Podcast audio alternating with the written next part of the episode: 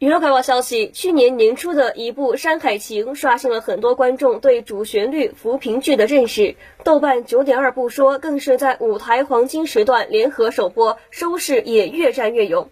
今年一部由杨蓉、刘奕君主演的《大山的女儿》，央一播出期间稳居全国收视第一，开分九点一。最近央八重播，不但分数飙到了九点三，重播收视还稳稳破一。甚至不输首播收视，堪称神走势。